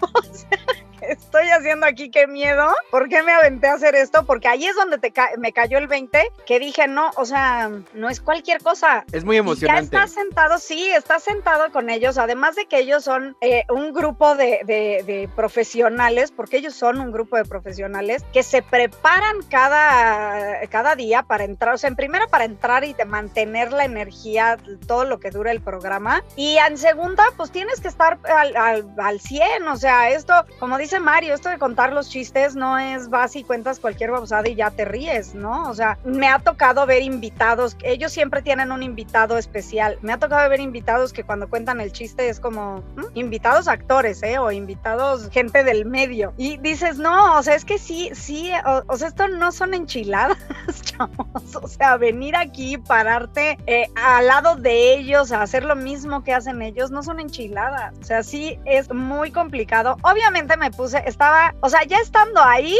tuve un bloqueo, ¿no? O sea, yo en blackout, ¿no? Terminé contando puros chistes de mamá, mamá. O sea, he, leído mi repertorio de chistes que tenía yo preparado y es como, o sea, en el momento no salió, no salió, o sea, tan no salió que de repente conté un chiste de los que me fueron llegando así por iluminación. De repente cuento el chiste y cuando termino de contar el chiste, Faisy se ríe y me dice, bueno, ahora cuéntanos uno para el canal de las estrellas. Ups, no, o sea. Es horario familiar, Shendel, es para Canal 2, ¿no? era como de que estaba, o sea, de verdad mi cabeza estaba en black, estaba en, en, qué nervia que hago aquí, ¿no? Luego se me ocurrió contar, eh, o sea, sí, sí te preguntaron, obviamente nos checaron los chistes que llevábamos antes de subirnos al, al escenario, eh, y parte, uno de los chistes que llevaba era un chiste que era así de, con Fast Leach, eh, con Ricardo Fastlich y era, se lo conté a, quien nos eh, checó. Yo dije, no lo voy a, o sea, se los juro que yo salí y dije, no, ese no lo voy a contar, voy a contar otros, ¿no? Y cuál va siendo mi sorpresa, que lo que hacen es que de repente pasa Fastlich y entonces eso creo que sí se alcanza a ver en la grabación que Faisy, yo digo que le, o sea, puedo jurar que le dijeron a Faisy por el chicharo Shendel Shendel para que se lo cuente a Fastlich. sí, porque ya nada más Faisy hizo, Shendel, Shendel, ven, ven, tú con Fastlich. Y yo así de, no. Quieren que, obvio, o sea, mi cabeza trabajó al mil, al mil ahí así de claro, si me está jalando aquí es porque quieren que le cuente ese chiste, o sea, quieren que ese chiste que les dije, él se lo diga aquí en... Entonces, sí son muchas cosas, tu, tu mente trabaja al 100, o sea, y sí fue una cosa súper emocionante, o sea, la verdad es que ya estando ahí yo disfrutaba, eh, creo que, no me acuerdo si justamente a Manu, a Manu le escribí, sí, sí te dije, sí te escribí estando ahí, te dije que estaba nerviosa y Manu me dijo, me dio el mejor consejo, o sea, ah, les escribí en el grupo, ya me acordé, tenemos un grupo donde estamos los tres, les quiero decir, y les escribí a los dos y ya los dos me dijeron, tú tranquila, o sea, tú ve y disfruta como, pues disfrútalo. Y en efecto eso fue lo que terminé haciendo, o sea, me olvidé de que si yo en algún punto de la historia era actriz o no, o sea, terminé disfrutándolo como fan, terminé divirtiéndome como fan y creo que eso, o sea, digo, no creo que nadie me llame después de esto a trabajar. No, pero, pero claro, porque ese es el objetivo finalmente, ¿no? O sea, no, no, no, no te están contratando para hacer un trabajo de comediante, o sea, estás siendo simplemente como una espectadora y un mortal más en esta vida a, contar un chiste porque pues se puedo. Porque, claro, sí, sí, sí. Pero fíjate, qué difícil es de repente desprendernos nosotros que sí nos dedicamos a esto de esa parte, ¿no? O sea, incluso como espectadores de cualquier espectáculo, ¿no? De repente te sientas y es ya inevitable como empezar a notar detallitos, dices esto no está bien, esto sí, esto qué onda, y de repente hasta pierdes como este, justo lo que dices, el disfrute. El disfrute, sí, sí, sí, sí, pierdes el disfrute. A mí me pasó muchísimo, o sea, yo, yo me hice muy crítica de muchas cosas, o muy criticona de muchas cosas cuando empecé a entrar en la producción. Y creo que esta, esta experiencia fue esas experiencias que dices, o sea, soy una mortal cualquiera viniendo a disfrutar de esto. Bueno, tan fui una mortal cualquiera que me olvidé hasta del apellido artístico. O sea, no existió. Simplemente yo era la Shendel. Shendel. Eso, eso se los quiero decir. Eh, me gustaría varias cosas al respecto, si me permites hablar tantito. No, Ah, no, tú dijiste, cuéntanos todo, quiero saber todo. Lo primero es que en el primer episodio de Cagajo Show se le preguntó a Shendel, primero o segundo, ¿por qué era Shendel Yerter? Y Shendel dijo, nunca van a saber cuáles son mis apellidos reales, nada más les quiero Yo los voy a decir. Aquí, en este momento, yo me voy a encargar de difundir la noticia de ¿Cuáles son los apellidos de Shendel? bueno, en el programa de Me Caigo de Risa salió, salio su apellido, uno de sus dos apellidos reales. Si alguien lo ve y nos lo escribe en las redes sociales, Shendel les va a regalar algo. les voy a contar un chiste. La, suscripción del OnlyFans. Pero un chiste bueno. la suscripción del OnlyFans. Les voy a contar un chiste bueno sin limitaciones. Y, a mí sí me gustaría que subieras alguna de las fotos. Ves que estás subiendo en Instagram fotos de los programas, pero me gustaría que antes de que subas el, arte de este programa, subas una de tu experiencia en Me Caigo de Risa, porque creo que es algo, es algo que a mí me hizo muy feliz por ti. Es algo que me hizo ver todo tu disfrute, no solo durante el programa, sino todos los días posteriores, todo lo que lo disfrutaste, cómo lo compartiste en redes sociales, toda esta repercusión que ha tenido contigo de que te ha traído seguidores. O sea, son puras cosas que te han dado y que a mí me ha hecho muy feliz. Entonces, si nos quieres compartir eso en el Instagram de Cagajo Show para que nuestros escuchas lo vean, te lo voy a agradecer. Y, sí, les comparto. Y la otra cosa es eso, es yo siento que como, como profesionales del medio, digámoslo así, perdemos muchas veces ese disfrute y ese, esa capacidad de asombro que es lo que muchas veces nos llevó a, a, querer ser parte de eso. Claro. Y entonces cuando logras disfrutarlo y cuando logras y decir, en su debida proporción, yo voy a disfrutar lo que me están proponiendo ahorita. Vuelves a recuperar ese poder ir a un show y disfrutarlo, que es tan importante para nosotros también. Recuperas la chispa. O sea, sí te voy a decir que sí me sucedió que recuperas la chispa. O sea, obviamente estuve ahí con ellos y algo dentro de mí dijo, ¿y si vuelves a hacer tu currículum de actriz? o sea, ¿sabes? claro. Pero es esta parte de, de lo que dices, pierdes, muchas veces pierdes el enfoque, pierdes el disfrute eh, son contados los compañeros que conozco yo que siguen disfrutando como el primer día. Casi todos hemos pasado por alguna etapa de, de, que ya lo haces mecánico y ahí es donde pierde la magia, ¿no? Pierde la magia. Y sí, o sea, sí te puedo decir que para mí el hecho de haber ido como fan a esto fue una de las cosas más maravillosas que me pueden haber sucedido porque de verdad lo disfruté como niña chiquita. O sea, si ustedes ven el video del, de la transmisión, eh, a mí me dejó muy sorprendida que sí me tomaban mucho en cámara, ¿sabes? O sea, no fui este invitado al que tomaron una vez y o lo tomaron en sus chistes y ya, ¿no? O en su participación, pues, y, ya, ¿no? Sino, o sea, sí, sí había como tomas que de repente volvían a pasar mi cara o lo, mi expresión o lo que sea. Y creo, creo yo que básicamente, pues fue por eso, porque no fui en plan soy actriz, véanme y contrátenme. Fui en plan soy fan y me estoy disfrutando como enano estar aquí con ustedes. O sea, te veía súper bien, te veía súper guapa ese día, te arreglaste como muy Me veía gorda. Gorda La guapa. Tele engorda. Y gorda guapa, porque también los gordos somos guapos. Sí, oigan, no, o, sea, sí que impresión cuánto engorda la tele. bueno, también te voy a decir una cosa. A, mí me pasa mucho que digo, ay, qué gordo salgo en esta foto, ay, qué gordo salgo en este video, ay, qué gordo. Y pues después te empiezas a dar cuenta que pues sí estás un poco pasado de tamales. Y que, sí estás gordo. la pandemia. No, o sea, ya estando ahí, Manu, eh, además fue una cosa bien chistosa porque, o sea, creo que cuando te preparas para hacer las cosas, pues obviamente tienes cierta idea en la cabeza, ¿no? Obviamente aquí llevo un año de pandemia tragando como puerco, se los he dicho en alguno de los otros programas eh, de cagajo. O sea, no he dejado de comer, no me he limitado. Entonces, obviamente estoy subidita de peso, ¿no? Y de repente, ¿por qué no se les ocurre que sí voy a un programa en tele ahorita que estoy subidita de peso? Volvemos a lo mismo. Hay que estar listos, muchachos. Hay que estar preparados para lo que sea. Porque las oportunidades llegan y no las podemos dejar. Y sí, déjame decirte que el arreglo, o sea, el maquillaje, el peinado y eso, Manu, me lo hicieron, como te decía, lo hicieron ahí en Televisa. Yo lo vi y dije, es un maquillaje que no me va a poder hacer yo sola nunca en la vida. o sea, disfrútenme porque quién sabe si me vuelvan a ver así. Qué bueno, qué bueno que lo hiciste, qué bueno que lo hiciste y qué bueno que lo viviste. Porque a mí como amigo me dejó muy contento ver toda tu experiencia y cómo hasta la fecha lo sigues disfrutando. Así que, ah, bueno, hasta te han hecho entrevistas. El otro día vi que te entrevistaron que fue, vamos a entrevistar a Shendel Yerter, que estuvo en Me Caigo de Risa. Y eso está increíble. Sí, sí, sí, o sea, ha sido como de, te digo, o sea, de repente me subieron los seguidores en Instagram y era así como de, o sea, no voy a volver a estar en el programa, chavos. Fui una vez. Eso no importa, porque que además es una prueba de que nunca es tarde para hacer las cosas y que nunca es tarde para realizarse. Y por eso yo también creo, tú hablas mucho de ya no voy a ser actriz, ya nunca voy a hacer mi currículum, no sé qué.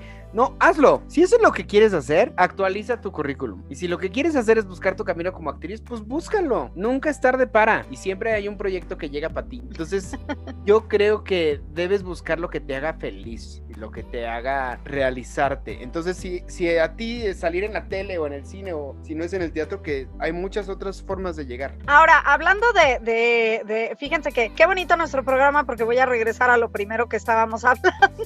Todo está preparado en la Todo está preparado, todo está preparado en la vida. No, eso que decían en la, eh, al principio, de que la vida te va poniendo cosas, o sea, lo que les decía yo de que la vida te va poniendo cosas como para orientarte hacia dónde tienes que ir. A mí me ha pasado mucho en estas, eh, yo por eso les decía que yo sí creo que tiene mucho que ver las dos cosas, el hacia dónde, o sea, lo que la vida te va poniendo y las decisiones que tú vas tomando, porque últimamente la vida me ha puesto mucho eh, esta parte de la actuación, o sea, como que me está dando como probaditas de, de, de, esta, de esta parte y curiosamente me está costando muchísimo, muchísimo trabajo volver a encontrar algo de producción, o sea, no se me ha presentado una oportunidad de producción en este, en este tiempo. Y, y del otro, curiosamente después de casi 10 años que tengo sin estar en los escenarios. Bueno, sí estuve en los escenarios por ahí, ya estuve en algún momento en violinista, pero vamos a decirlo, o sea, tal cual, así dedicarme 100% a ese lado. Llevo ya bastante tiempo en producción. Entonces, eh, se me ha hecho muy curioso eso, ¿no? Que ahorita la vida me está diciendo como la parte del muévete para acá, ándale. O sea, ya estuviste acá y de acá no te voy a ofrecer nada, ¿no? O sea, muévete para el otro lado, camínale por allá, ¿no? Muchos, muchos de los eventos que he tenido de, eh, vamos, hago eventos virtuales, por ahí algunos ya saben, tengo unos amigos que tienen su empresa de eventos virtuales y es muy curioso porque ahorita hay mucha gente que les escribe a ellos terminando el evento así de, oye, qué buena la chava, es locutora o se dedica a eso o es esto, entonces como, es, es lo que yo les decía empezando el programa, ¿no? Creo que la vida te da señales y tú decides qué hacer con esas señales, ¿no? Y entonces ya ahí tú mismo, tú formas tu camino, que es lo que decía Mario al principio, ¿no? no, y también en la estación donde estábamos, se la pasaban echándole flores a Shendel. A mí, ni una. O sea, a mí no me decía nada del programa, pero decían, Shendel, qué bien conduces, Shendel, qué bien haces esto, ¿por qué no haces un programa de esto? ¿Por qué no haces un programa del otro? O sea, a lo mejor por aquí también está tu camino y eso puede ser algo válido también. Y es algo que la vida te pone, o sea, la vida te lo pone y justamente lo que decía Mario, ¿no? Tú decides qué hacer con ello. O sea, yo puedo decidir pelar a la vida que me está dando eso o simplemente aferrarme y decir, no, no quiero, yo quiero seguir produciendo. Contrátenme en producción. Entonces sí, son como, pues sí, regresamos al, al, tema principal, ¿no? Que, bueno, al tema del principio, que era qué te pone la vida. Esto podría ser una buena forma de cerrar el programa de hoy, porque creo que fue muy redondito y creo que, que hablamos de muchas cosas padres. Nos quedan muchas cosas más que platicar con Mario, así que probablemente me gustaría hacerte la invitación que le hacemos a todos, que es que este programa es tuyo para cuando quieras venir. Así que si quieres eh. venir a contarnos más anécdotas, si quieres venir a, a que hablemos de cualquier otra cosa también, porque vimos una película, porque fuimos a una obra de teatro o por lo que whatever se nos antoje, es, eres bienvenido, Mario. Mañana regreso, ya. Ah, ok, ok. ¿A qué hora, nos vemos? ok. Es que dice Mario, como dice Mario, que no hacemos el programa por nosotros solos, que va a estar viniendo de invitado para que hagamos. Para que lo hagamos. ah, bueno, si así es, eres bienvenido, Mario. Sí, sí, sí Yo sí Así que repítenos tus redes sociales para que te puedan encontrar y le pongan cara a la voz. Es Mario Kazan con C y doble S, acento en la segunda A en Facebook. En Facebook nada más, no tienes Instagram, no tienes... Es que el Instagram casi no lo uso, entonces la, la verdad el contenido es como muy aburrido, entonces no, prefiero el Facebook es el que tengo como Ok. Así, Mario es la primera persona que escucho que dice que el contenido de su Instagram es aburrido, que no lo vean. Así como hacen el programa cuatrimestral, yo también subo. Ah, entonces ya está. Cada que vean nuestro programa pueden acercarse también al Instagram de Mario, así de paso a lo mejor ya subió algo. Igual ya hay algo nuevo. ya hay algo nuevo. Y estaría padre que nos dejaran algún comentario en el post que subimos en, en, Facebook. Siempre subimos un post del programa y ahí nos pueden dejar sus comentarios si les gustó, si no les gustó, qué opinan, qué mensajitos de amor le quieren dejar al, invitado de, de, esta noche. Si alguien quiere ahí apuntarse, está disponible. Ya les dejo hasta su teléfono, así es de que ya saben. Yo nada más atiendo el Tinder, muchachos. nada más, nada más lo, lo voy atendiendo por ustedes. Así que ya saben que a mí me encuentran en todas mis redes sociales como Manuel Corta o Manu Corta. Y a mí me encuentran en todas mis redes sociales como Shendel Herter. Esto es Cagajo Show. En redes sociales estamos en Facebook y en Instagram como Cagajo Show.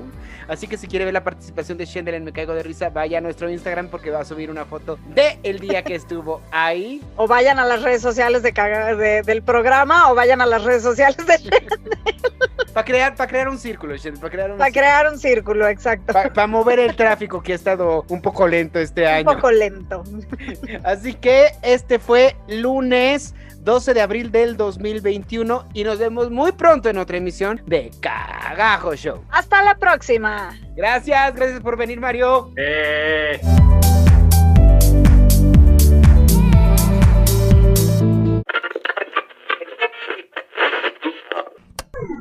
¿Qué? ¿Ya se acabó? ¡Ay! No, no, no puede ser, no puede ser. ¡Qué barbaridad!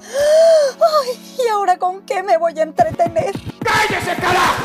¡No te agobies! Pronto estaremos de regreso en un episodio más de Cagajo Show. Reloaded.